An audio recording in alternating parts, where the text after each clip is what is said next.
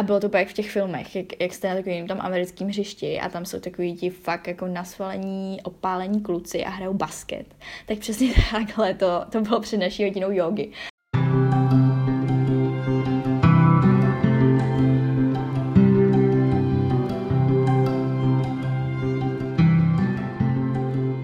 Ahoj, já jsem Terka a opět vás vítám u nového dílu tohle podcastu.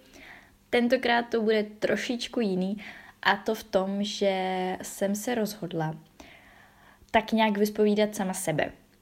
A popravdě nebylo to úplně původně v plánu, ale jelikož je v létě docela problém se s někým sejít, protože všichni někde cestujou, festivalujou nebo prostě jsou v práci, tak jsem se rozhodla, že aby tady nebylo týden, nebo teda dva týdny prázdno, pusto prázdno, tak uh, vyspovídám teda sama sebe.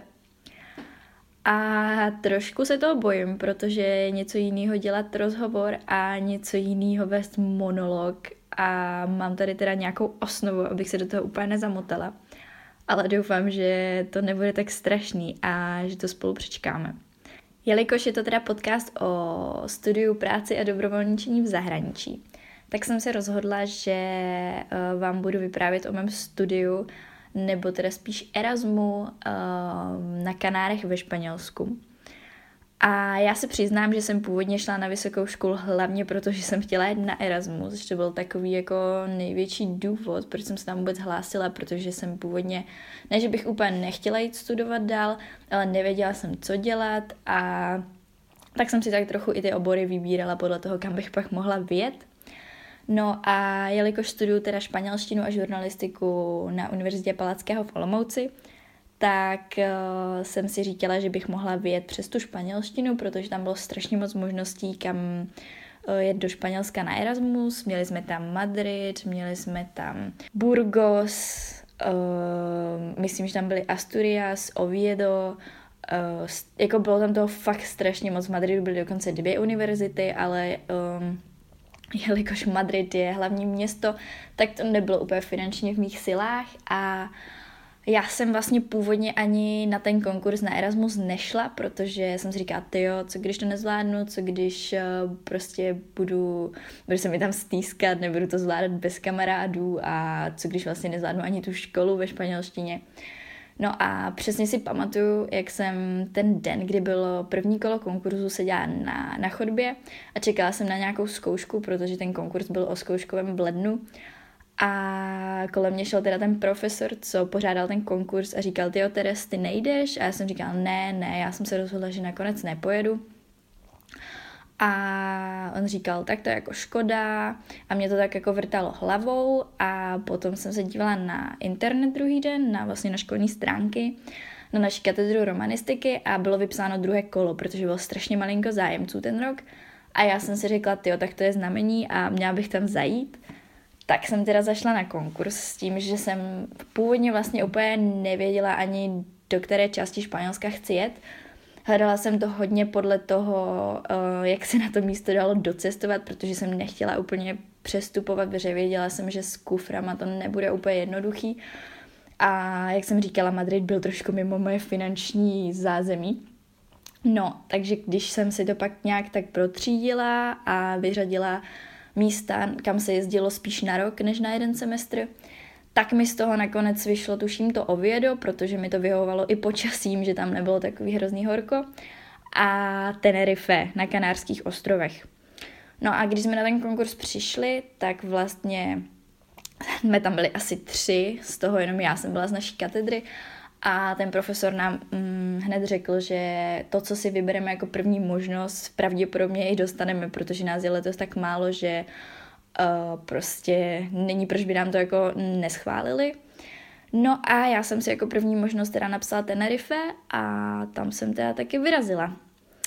A jak jsem říkala, ten konkurs byl v lednu a já jsem odjížděla v zimním semestru v září, takže jsem měla spoustu času na to, jako to plánovat, prolížet si ty fotky, vymýšlet, co tam vlastně budu dělat a hlavně prokrastinovat, protože já jsem přesně ten člověk, který nic neřeší, dokud to není třeba za týden. Což je podle mě docela problém, protože minimálně stipendium musíte řešit asi tři měsíce dopředu.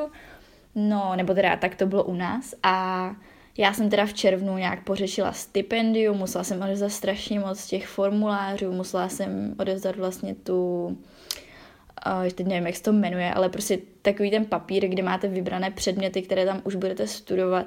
A teď já jsem byla totálně zmatená z toho, jak fungovaly stránky uh, univerzity, na kterou jsem teda jela.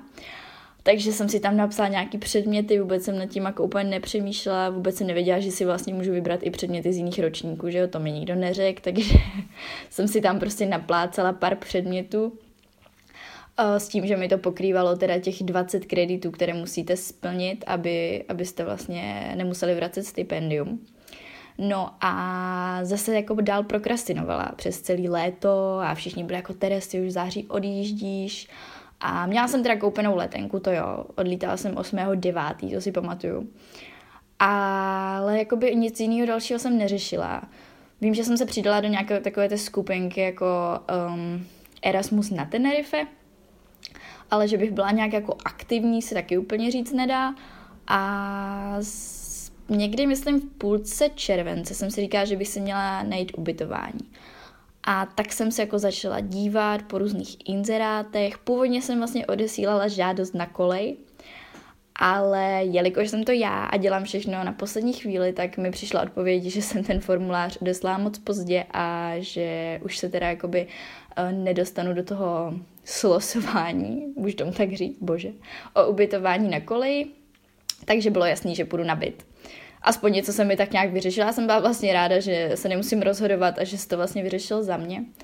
No a tak jsem si teda jako dívala na různé inzeráty a našla jsem jeden, který vlastně byl přímo na té skupině Erasmáků.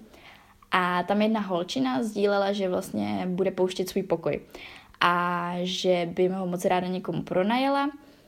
No a tak jsem si ji ozvala, byla to vlastně holka z, z Venezuely, jmenovala se Gigi, a, nebo Chysela teda. A tak jsme si volali, skypovali jsme si, což pro mě bylo taky úplně šílený, protože v té době, co si budem před Erasmus, moje španělština nebyla úplně na úrovni, pokecám si s někým, kdo prostě jede úplně hovorový výrazy a takovéhle věci. A teď ještě prostě videohovor pro mě jako introverta, já jsem z toho byla totálně vyplašená, ale naštěstí Chysela byla strašný milouš. Takže jsme se jako povídali, ukázala mi celý ten byt já jsem říkala, jo, to je úplně perfektní, teď bylo to kousíček od tramvaje, hrozný kousek od univerzity, takže už jsem byla úplně nadšená, jako že budu mít ten pokoj. No, jenže Chysela říkala, že uh, je za, vlastně ještě jedna zájemkyně z Itálie a že uvidí, jak se rozhodne a pak mi dá teda vědět, kdyby to bylo volný. No samozřejmě ta Italka to vzala, což se není čemu divit, protože ten byt byl fakt krásný. A já jsem byla jako, mm, tak opět jako jsem na začátku a nemám kde bydlet. A už mi začínalo docela stresovat, protože byl tuším už začátek srpna. A já jsem si říkala, jo, tak už to není skoro ani měsíc a já jako pořád nevím, kam složím hlavu, až doletím na ten ostrov. No a asi po týdnu se mi Chysela znovu ozvala s tím, že její pokoj, který teda přenechala té Italce, Uh, volný není, ale že se nakonec uvolnil vedlejší pokoj, tak jestli bych tam nechtěla jít, že si hned vzpomněla na mě. A já jsem říkala, no jasně, samozřejmě beru to, potřebuju prostě někde bydlet. No, takže jsem vlastně odeslala kauci a měla jsem aspoň jednu velkou věc z krku. A fakt se mi jako ulevilo. A musím říct, že jsem měla hrozný štěstí, protože když jsem pak přiletěla na ostrov, uh, tak tam bylo strašně moc lidí, co nevědělo, kde budou bydlet, bydleli různě v hostelích s tím, že si třeba bydlení najdou přes ten první týden, kdy ještě nebyla škola, nebo bydleli někde, kde to bylo strašně drahé, protože jakoby v, um, v tom historickém centru v La Laguně to bylo hrozně drahé, stálo třeba, nájem stál třeba 300 euro na měsíc, což mi přijde hrozný.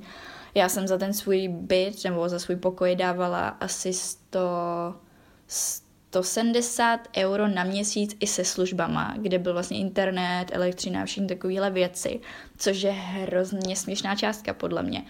A když jsem to pak jako zjistila, kolik platí moji kamarádi, tak jsem říkala, ty jo, Tereze, jsi fakt kliku.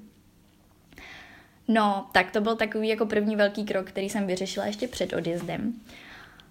A pak teda nadešel den odletu, Já jsem byla hrozně vystresovaná, navíc my jsme se ještě ten den stěhovali, no ten den, ten měsíc jsme se stěhovali, takže uh, jsem asi dva dny spala v našem novém domě, měla jsem všechny věci v krabicích a bylo hrozný se jako balit na půl roku s tím, že ani nevíte, kde máte třeba spodní prádlo.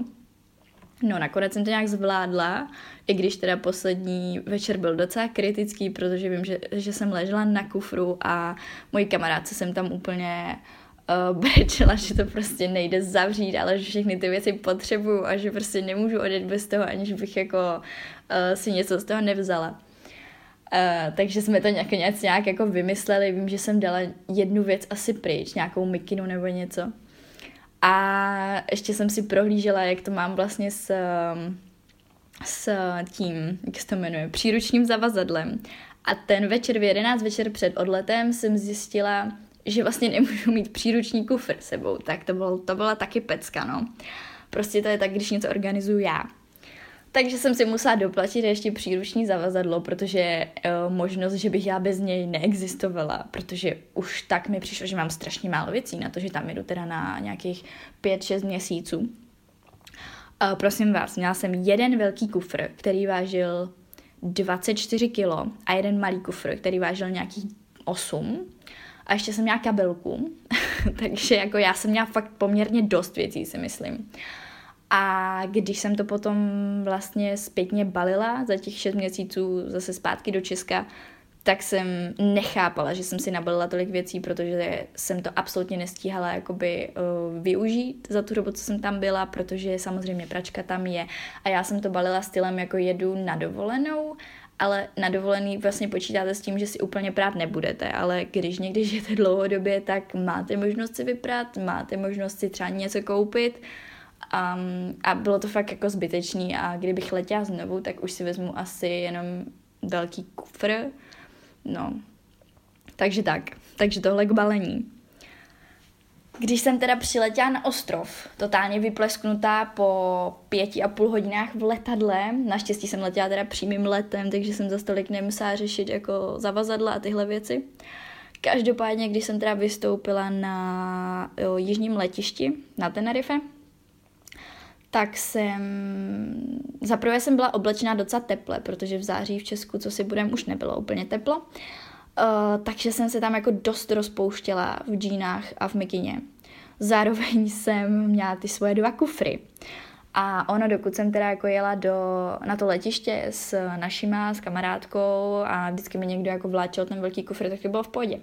Ale když jsem pak vystoupila na tom ostrově a byla jsem tam jako sama, Eh, tak bylo dost komický vidět mě, jak vláčím ty dva kufry, které pomalu dohromady jako vážily víc než já. Dobře, to trochu přeháním, ale prostě byly těžký. No a taky jsem vůbec nevěděla, jako na který mám mít autobus, protože mě čekala docela dlouhá cesta, protože vlastně moje město La Laguna, ve kterém jsem studovala, bylo na severu.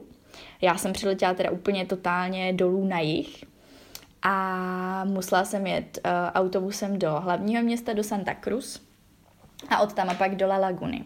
Původní plán byl, že mě v Santa Cruz vyzvednou můj spolubydlící. Každopádně o, se tak úplně nestalo, protože um, oni museli podepisovat smlouvu a nějak se to všechno prostě zkomplikovalo, tak mi řekli jenom, no nasedni na to a na to, pak vystup a přestup na to a na to a my tě vyzvedneme teda jako na zastávce u nás. A já jsem byla hrozně vystrašená, opět jsem nemohla najít ten autobus na tom letišti, takže jsem se tam ptala asi pěti nějakých jako hlídačů, kam mám jít, furt jsem tam jezdila s těma kuframa, bylo to hrozný. No a oni mi teda nakonec poradili, takže jsem jako nasedla do toho busu.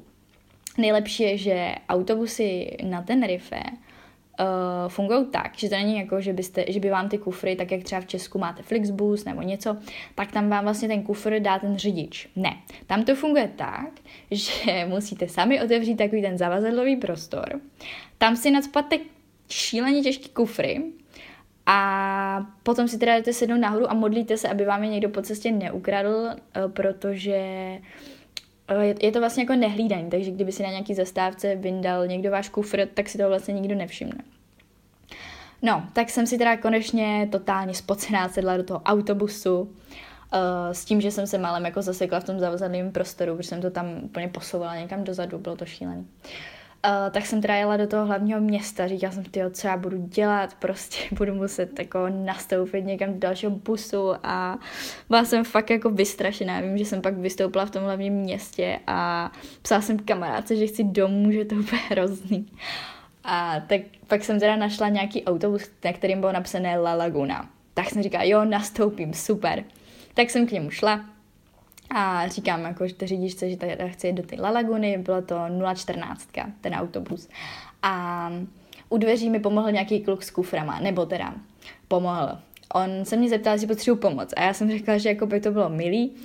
A on vzal ten můj příruční kufr a odnesl ho do toho autobusu a nechal mě, ať vláčím ten 24-kilový sama. Tak jsem byla jako, mm, tak, tak díky kámo. No, každopádně jsem se teda sedla do toho autobusu, a teď jsem psala těm spolubydlícím, že jsem teda v tom čísle 014 a jedu na tu naši zastávku. A což byla teda konečná, to mi to trochu ulehčilo. A moji spolubydlíci byli jako, pane bože, neříkej nám, že si nasedla do 014. Měla si jet 015, protože 014 byl takový ten autobus, co staví co pět minut. Přísahám, co pět minut. Takže jsem já celým tím městem a normálně ta cesta trvala asi 20 minut, takovým tím přímějším busem ale tady tímhle to trvalo asi hodinu deset, fakt jako to bylo strašný. Takže jsem další hodinu deset jela prostě do mého města, tam jsem teda už konečně nějak vybelhala s těma zavazadlama z toho autobusu a čekali tam fakt moji spolubydlící. A já jsem teda věděla, jak vypadají podle fotek, tak jsem říkala, jo super, tak oni přišli, hned mi vzali ty kufry, bylo to hrozně milý. Odvedli mě do toho bytu a tak jsme se jako trochu seznámili, byla tam vlastně ještě i Gizela, protože, nebo Chysela, protože přespávala na gauči pár dní, než, než odjížděla do Holandska, kam jela na Erasmus. No a tak jsme se jako všichni seznámili, já jsem se zašla ještě do obchodu koupit nějaký pití. Pozitivní bylo, že i v 10 večer byly otevřené obchody. A šla jsem se teda jako zabydlovat a pamatuju si, že jsem byla do toho pokoje, který byl pusto prázdný. A Zjistila jsem, že moje okno nemá výhled na ulici, ale do takového dvoru, který byl zastřešený, takže tam pořádně jako ani třeba nefoukalo večer. Uh, a zjistila jsem, že nemám vlastně ani polštář a peřinu. takže jsem ten první večer spala pod svojí dekou uh, a místo polštář jsem měla mikinu nebo tak něco a připadala jsem si fakt hrozně, smu- jako bylo mi, to, bylo, bylo mi hrozně smutno. A říkala jsem si, ty jo, do čeho jsem se to uvrtala, to, to prostě nemůže být pravda. No a naštěstí druhý den byla sobota. Takže jsme měli volno, škola začínala až v pondělí a my jsme vyrazili objevovat to naše město.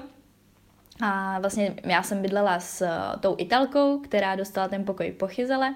Ta se jmenovala Julia a ještě s ním klukem se jmenoval Ayram a ten byl teda z Kanáru, akorát z jiného ostrova a byl už na magistrovi, takže La Lagunu dost dobře znal, měl tam spoustu kamarádů, kteří říkali, jo, dobrý, já vás provedu, tak nás provedl, zavedl nás do různých obchodů, já jsem tam koupila aspoň jako nějaký polštáře, ručníky, takové ty věci, protože já jsem ten první večer neměla ani ručník, že jo, jasně, Teres, prostě úplně já, klasika. No, a tak uh, jsme to tam jako různě proskoumali, já jsem vůbec nevěděla, kde jsme, úplně jsem se tam v těch uličkách ztrácela, říkala jsem si, no jestli tady se někdy zorientuju, tak skvělý ukázal nám eh, zastávku tramvaje. A my jsme pak s eh, Julie, to si pamatuju, vyrazili ten den do Santa Cruz, protože já jsem prostě říkala, že musíme jít do Primarku, Santa Cruz byl Primark a já jsem nutně potřebovala prostě peřinu a povlečení a takovéhle věci, protože už jsem nehodlala další den spát na mikině pod dekou. Naštěstí bylo teda teplo, ale ta mikina nebyla úplně pohodlná.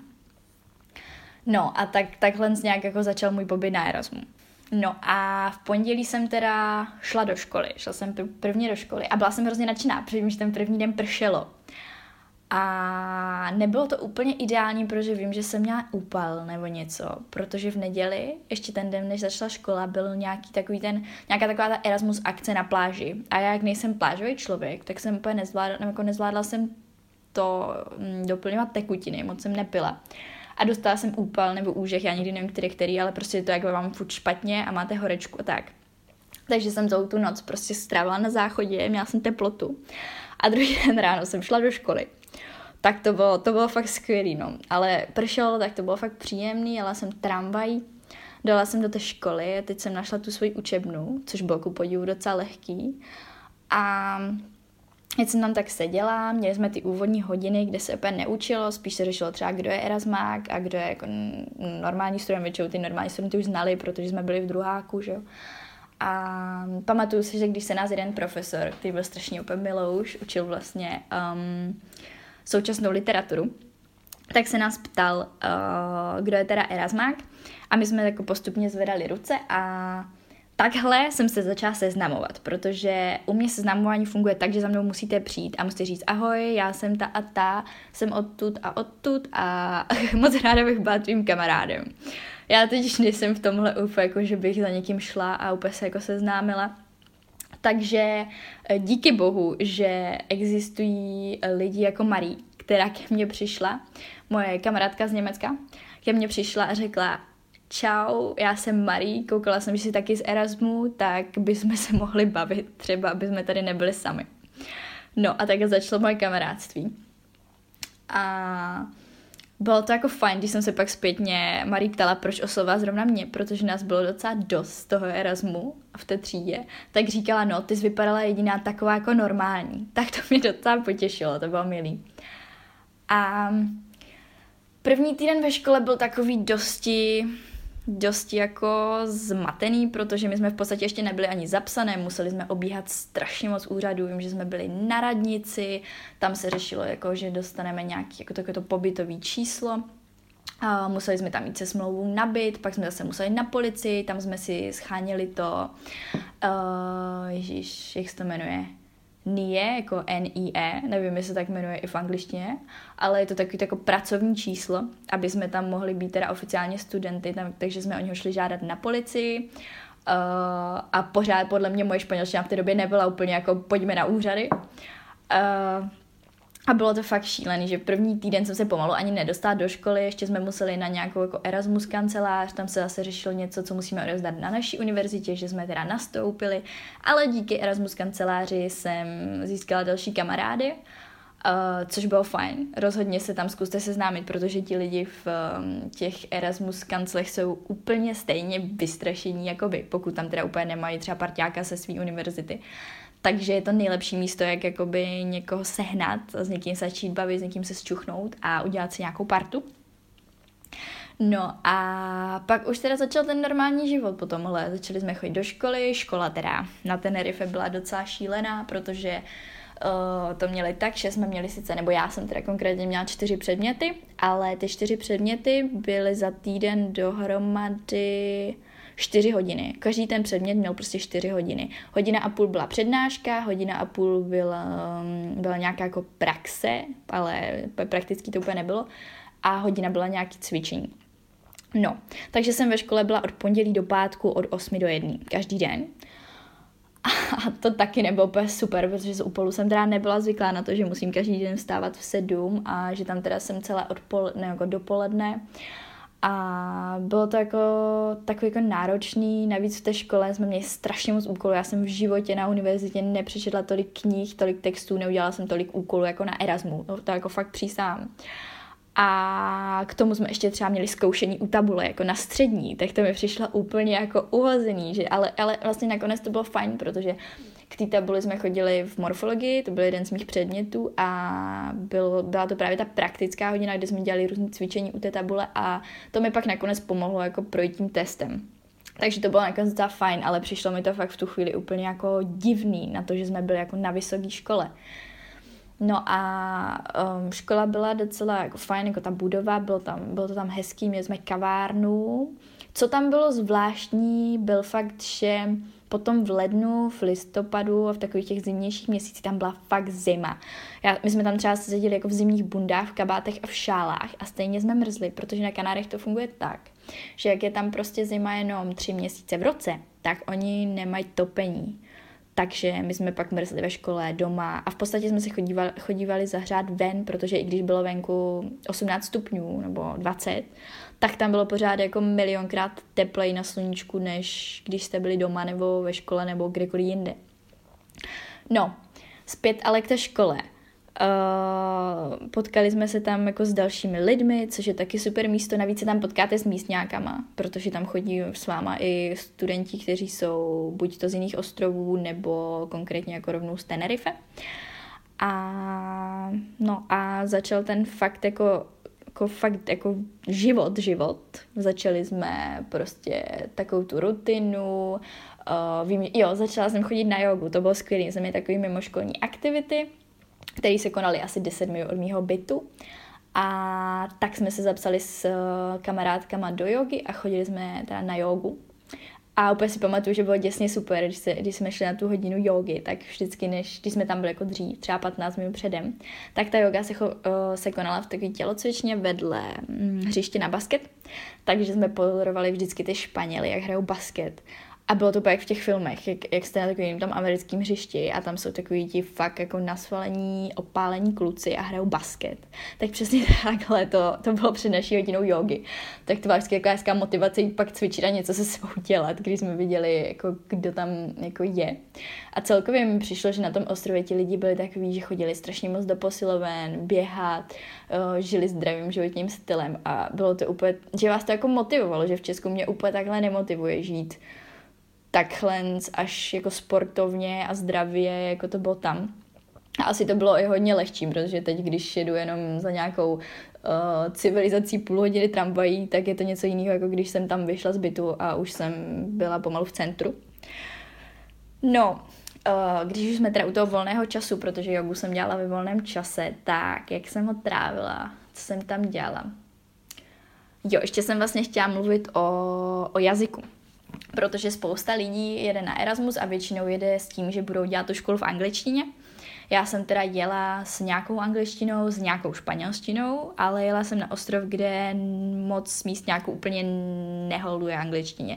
Takže jsem musela používat španělštinu a vlastně v podstatě si ani úplně nepamatuju, že bych používala angličtinu. Používala jsem ji snad jednou, když za mojí kamarádkou přijel vlastně z Německa její nejlepší kamarád a ten teda neuměl španělsky, tak s tím jsme mluvili anglicky, ale jinak je, je, to bylo v podstatě jenom na španělský vlně. A byla jsem fakt ráda, že za prvý si procvičím ten jazyk, a za druhý jsem se naučila strašně moc hovorových výrazů a za třetí um, jako celkově bylo asi pro mě jako lepší mluvit španělsky. Já, si, já se přiznám, že pro mě byla asi španělština ten silnější jazyk než angličtina, takže mi to i vyhovovalo, navíc i škola byla ve španělštině a tohle všechno. Uh, takže, takže to fungovalo takhle a hodně mi to pomáhalo i v tom volném čase, protože uh, když jste kamkoliv šli, do kavárny, do restaurace, do obchodu, uh, nevím, teď nic se napadá, na trh, tak uh, všichni prostě fakt mluvili jenom španělsky, takže si myslím, že kdybych tam měla jenom s angličtinou, tak by to nebylo úplně ideální. Pár takových lidí tam bylo. Už jsem se potkala s jednou slovenkou, která teda uh, byla tuším na právech a říkala, že tam jela, měla teda nějaký předměty, které měly být v angličtině, ale že teda přišla na ten první předmět a všechno bylo španělsky. A ona chudá, která španělsky zvládala takové to jako představím se, pozdravím a tím končím tak jsem si říkala, tyjo, to, je, to je jako docela psycho. A výjimku, že bych být úplně nechtěla. No, uh, každopádně zpět teda k volnému času. Uh, co jsme dělali ve volném čase? Je, jelikož jsme měli v podstatě každé odpoledne volno a do školy jsme stáli v sedm, tak to nebylo tak strašný. Uh, hodně jsem chodila do kina. Uh, vím, že jsem tam byla na strašně moc hororech, právě s tou uh, kamarádkou z Německa, protože ona byla takový nadšenec do hororu, takže jsme stihli It, stihli jsme So, poslední díl, uh, stihli jsme, uh, ježíš, jak se to jmenuje, no, teď nevím, ale prostě strašně moc hororů. A spousta lidí v září chodilo na pláž každý víkend, i každé odpoledne. Tak to nebyl úplně můj šálek kávy, navíc jako v září tam bylo fakt 32 stupňů každý den což není úplně můj, jakoby moje jako oblíbený počasí, takže uh, já jsem hodně odpolední trávila doma. Uh, vždycky jsem se šla domů najíst po škole a dělala jsem třeba, hrozně jsem, jako dost často jsem tam psala na blog a četla jsem si a tak a chodila jsem ven třeba až po páté, šesté hodině, kdy pro mě začínalo být jako dýchatelně a žitelně venku. Um, co jsme dělali ještě? Jezdili jsme na výlety různý. Jsme byli v, v parke Anaga, což je takový jejich národní park, kde vlastně najdete i uh, um, jakoby různý, uh, různý druhy té přírody, takže chvilku můžete být na pláži, chvilku jste v, pomalu v pralese, který teda vypadal jak z Jurského parku. Uh, chodili jsme hodně do města, vím, že jsem docela dost jezdila nakupovat odpoledne, protože to bylo vlastně období před Vánocema, takže jsem hodně kupovala vánoční dárky, objevovali jsme různý uh, trhy a bylo tam docela dost akcí, takže jsme hodně chodili na festivaly, co byly ve městě, i v hlavním městě, i u nás ve městě, protože na, měli jsme tam takovou, takový náměstí, kde se vlastně konal každý víkend nějaký festival, buď to vínový, nebo flamenco festival, nebo různý, jako tam byly takový ty začínající kapely, tak to bylo hrozně fajn. No a potom někdy v říjnu uh, jsme se seznámili se spolubydlícími právě od té Němky a začali jsme mít v podstatě každý týden, nebo možná i víckrát týdně, takový jako bytový párty. Protože ona měla hrozně velikánský byt. Měli tři koupelny, dvě kuchyně, dvě obrovské střešní terasy, bydlo jich tam šest a bylo to naprosto skvělý ten byt. Uh, a já jsem tam teda trávila strašně moc času. Měli jsme tam hrozně moc teda těch jako takových těch fiestas, a bylo to hrozně fajn, vždycky jsme tam sešli taková parta a probírali jsme různý témata a občas jsme koukali na High School Musical a věřte nebo ne, přidali se k nám i Španělé a Italové. To jsem vlastně zapomněla zmínit, že jich tam sice bydlo šest, ale z toho jenom dvě byly holky. Takže to byla vždycky hrozná sranda, protože většinou s klukama to bývá tak nějak víc jako free, než s holkama mi přijde. A takže jsme uh, byli taková parta a bylo to hrozně fajn.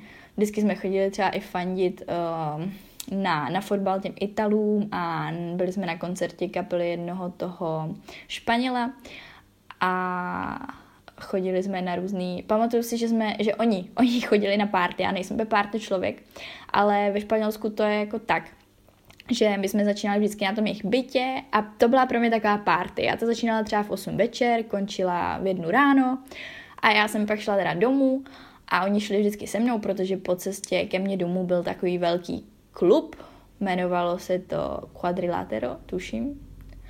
A to bylo, nebo to byla, to byla taková oblast, něco jako třeba v Ostravě Stodolní tak tam bylo tohle a bylo tam strašně moc klubů a oni mě vždycky jako doprovázeli a pak jsme se tak nějak jako rozdělili u té oblasti.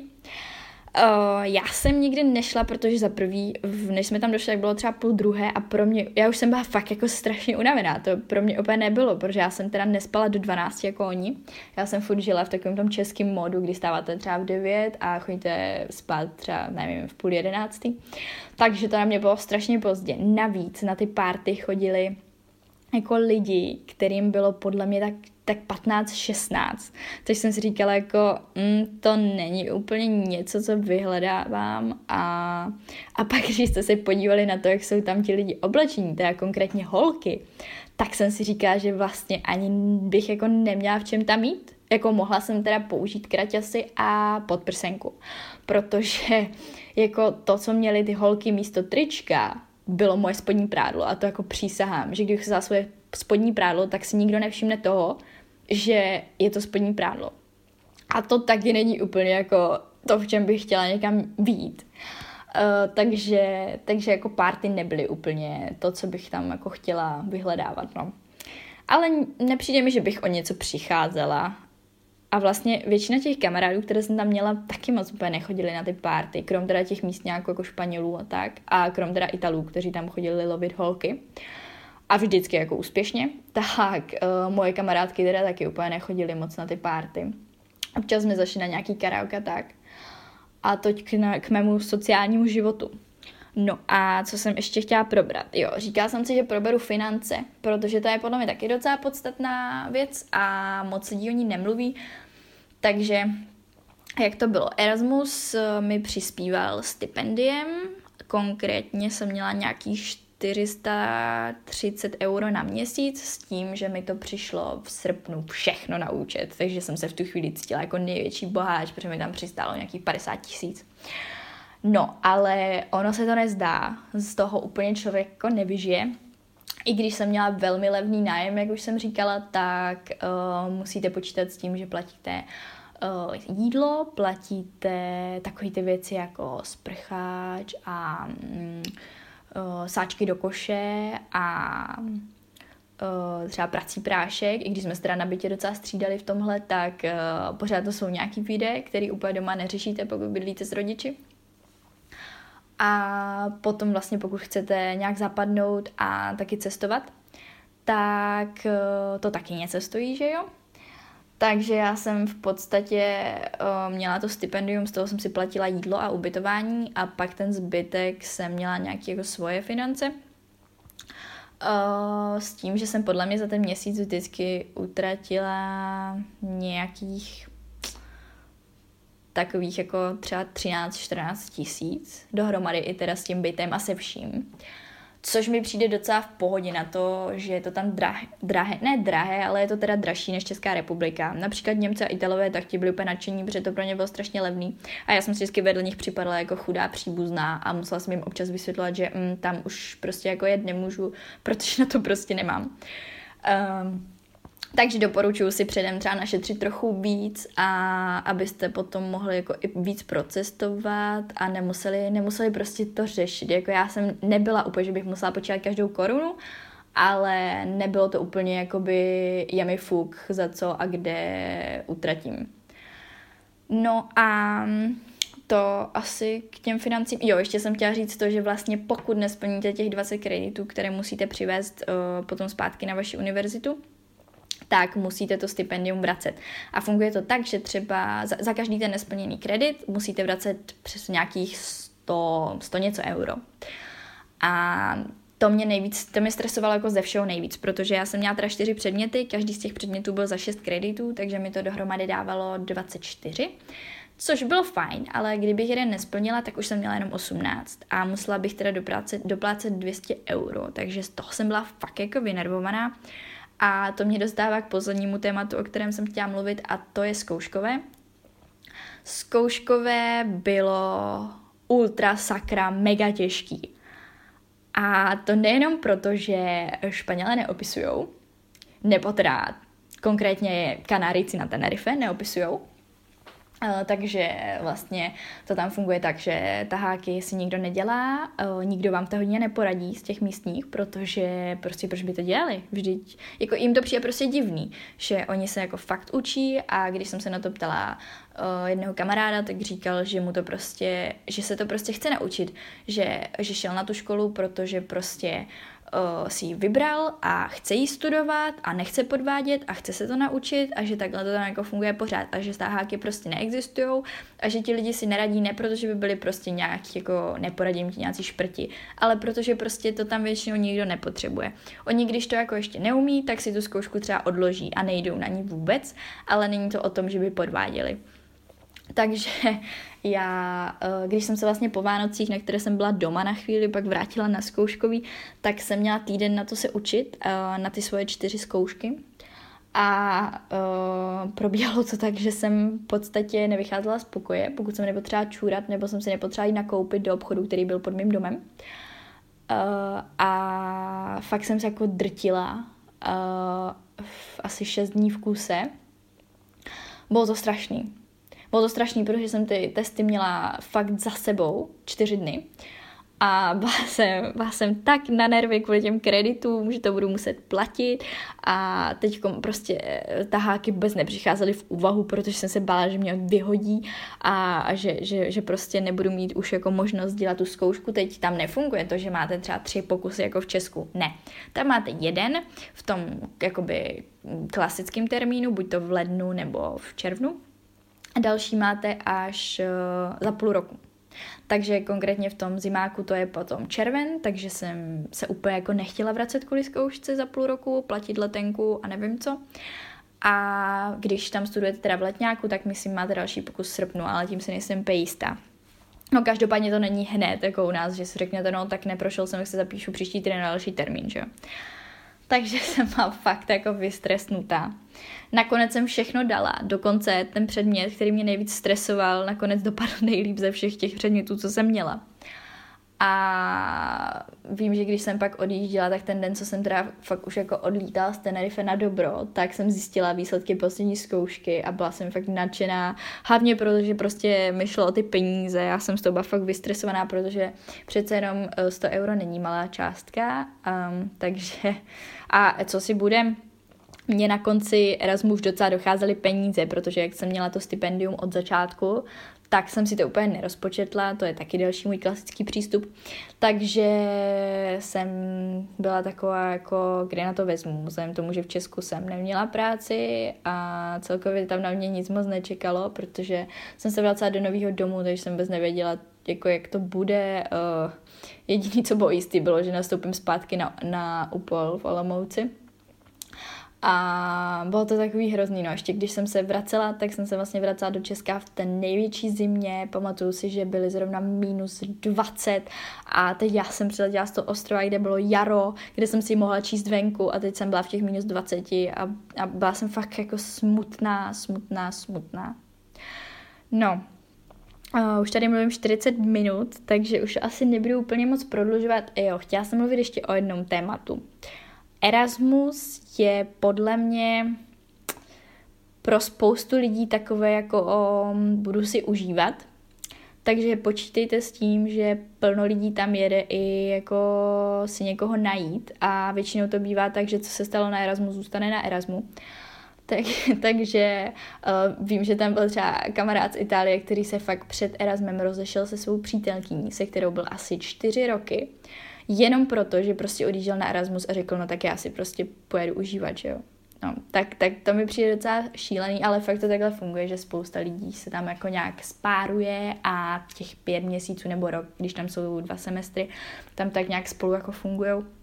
Tak to jsem ještě chtěla zmínit, že se na to máte připravit a hlavně si dát pozor, jestli jste zadaní a chcete zůstat zadaní. No a tím už to teda tak nějak ukončím. Vůbec nevím, jestli jsem tady jako řekla všechno, co jsem chtěla, ale přijde mi, že už mluvím strašně dlouho. A jestli jste to doposlouchali až sem, tak jsem na vás fakt pyšná a děkuju za to, že jste vydrželi tak dlouho. A protože jste vydrželi tak dlouho, tak jsem si říkala, že vám řeknu takovou vtipnou zajímavost o mé maličkosti, že já jsem vlastně strávila pět a něco měsíců na, na Tenerife, na Kanárském ostrově kde máte podstatě snadný přístup na pláži k oceánu a já jsem se za celou tu dobu ani jednou neokoupala. A to jako přísahám. Já mám totiž strašný strach ze žraloků. A takže jsem vždycky seděla na těch útesech, na té pláži, koukala jsem, jak se moji kamarádi koupou. A nikdy mě nikdo jako nedonutil tam jít. Vím, že jsem si asi namočila jednou nohy. Ale to byl fakt jako už strop. A já jsem tomuhle jako hrozně, fakt, já mám strašnou fobii, jako fakt fobii. Takže, takže to byla taková zajímavost za to, že jste vydrželi tak dlouho poslouchat.